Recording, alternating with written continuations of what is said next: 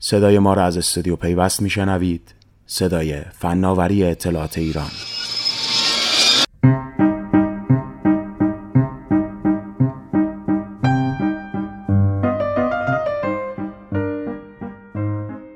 آمازون شرکت آیروبات را یک و هفت دهم میلیارد دلار خرید. وجب به وجب خانه های مردم. نویسنده کاری جانسون، مترجم امیر پورحسن. رومبا بعد از دهه‌ها تلاش برای تولید ربات‌های نظامی و جاروبرقی قبول کرد با یک و هفت دهم میلیارد دلار به تملک آمازون درآید. این خبر را دو شرکت در بیانیه‌ای مشترک اعلام کردند. اگر این قرارداد نهایی شود، آمازون به چشمه جوشان دیگری از داده‌های خصوصی دسترسی پیدا می‌کند. نقشه‌های داخل خانه‌های صاحبان رومبا. آیروبات کارش را با ساخت ربات برای نیروی نظامی ایالات متحده شروع کرد، اما جاروبرقی را بیست سال پیش به محصولاتش اضافه کرد و کسب و کار تسلیحاتی را در سال دو هزار و شانزده به طور کلی کنار گذاشت. بخشی از عملکرد رومبا نتیجه کار حسگرهایی است که نقشه خانه‌های میزبانشان را ترسیم می‌کنند.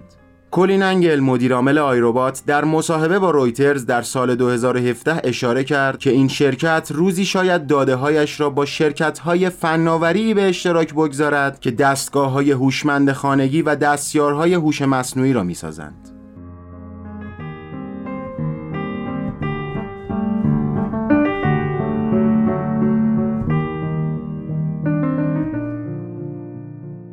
این امکان جدید در ترکیب با سایر اهداف خرید جدید آمازون میتواند تصویری کامل از رخدادهای داخل خانه‌های مردم ارائه دهد. این غول تجارت الکترونیکی شرکت رینگ، سازنده زنگ در ویدیویی، را در سال دو هزار و هجده خریداری کرد و سال بعد ایرو را نیز خرید که سازنده روتر یا مسیریاب است.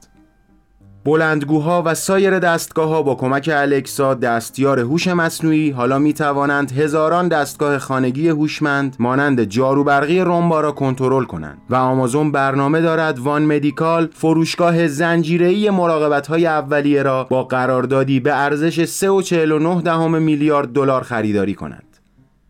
اگر این خرید سر بگیرد، داده‌های سلامت میلیون‌ها نفر در اختیار آمازون قرار می‌گیرد. اوانگریه، رئیس فایت فور فیوچر که سازمان ناسودبر حقوق دیجیتالی است، میگوید مردم معمولاً تصور می‌کنند آمازون شرکت فروش آنلاین است، اما آمازون در اصل شرکت نظارتی است. نظارت در بطن مدل کسب و کار آمازون قرار می‌گیرد و زمینه را برای انحصار قدرت و سود فراهم می‌کند. آمازون می‌خواهد به همه جا دسترسی داشته باشد و به نظر می‌رسد خرید شرکتی که در اصل روی نقشه‌های داخل خانه‌های مردم بنا شده، ادامه پروژه گسترش نظارت آمازون باشد.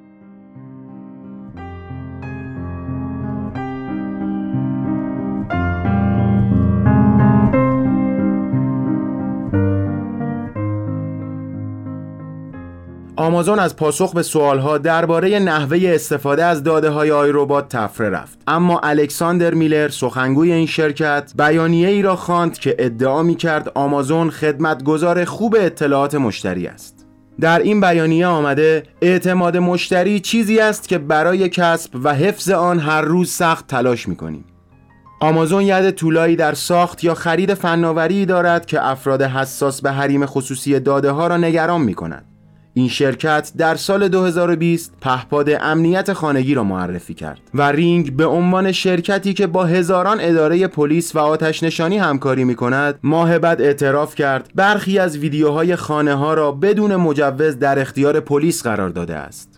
گریر می گوید اگر پلیس یا دولت خواستار دسترسی به داده باشد و داده های انبوه مردم در اختیار فقط یک شرکت باشند، امکان دارد شکستی بزرگ برای دموکراسی و حقوق بشر رقم بخورد.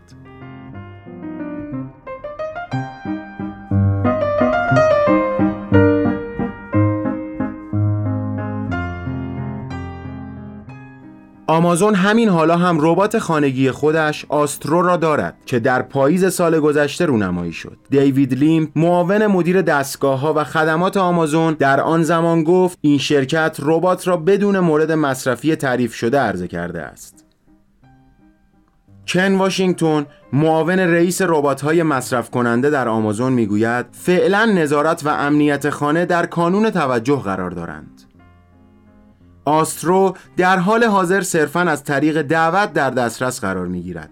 واشنگتن درباره تعداد آستروها در منازل مردم یا زمان عرضه عمومی آن سکوت کرد. آمازون بعد از عرضه آسترو آن را بروز کرد تا مردم بتوانند اتاقهای مد نظرشان را به نقشه اضافه کنند، بدون اینکه ترسیم دوباره نقشه کل خانه ضروری باشد.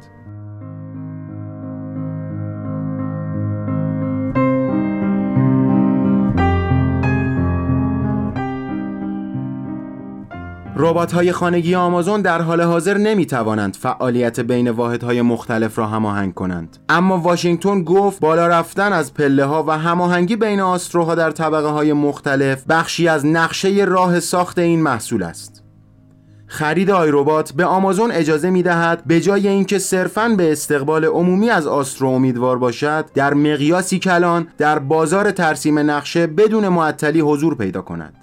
زود است قضاوت کنیم، اما این قرارداد ممکن است با بازرسی کمیسیون تجارت فدرال مواجه شود. طرفداران حریم خصوصی از قبل با این قرارداد مخالفت کرده‌اند و لینا خان رئیس اف تی سی از خرید شرکت‌های کوچک توسط بیگ تک به شدت انتقاد کرده است.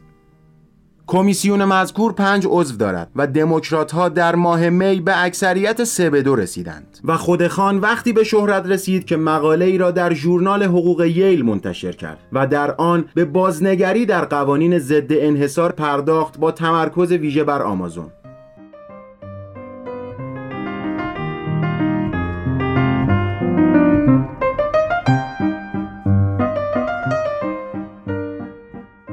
آمازون حتی اگر آیربات را به فهرست دارایی‌هایش اضافه نکند، همچنان به بسیاری از جنبه‌های زندگی مردم دسترسی دارد.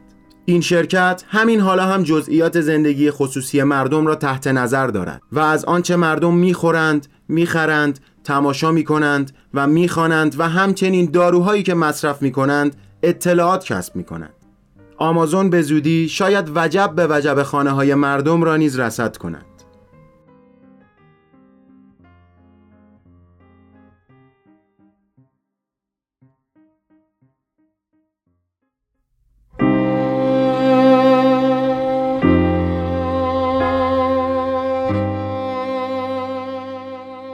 این مطلب در صد و چهارمین شماره ماهنامه پیوست منتشر شده است.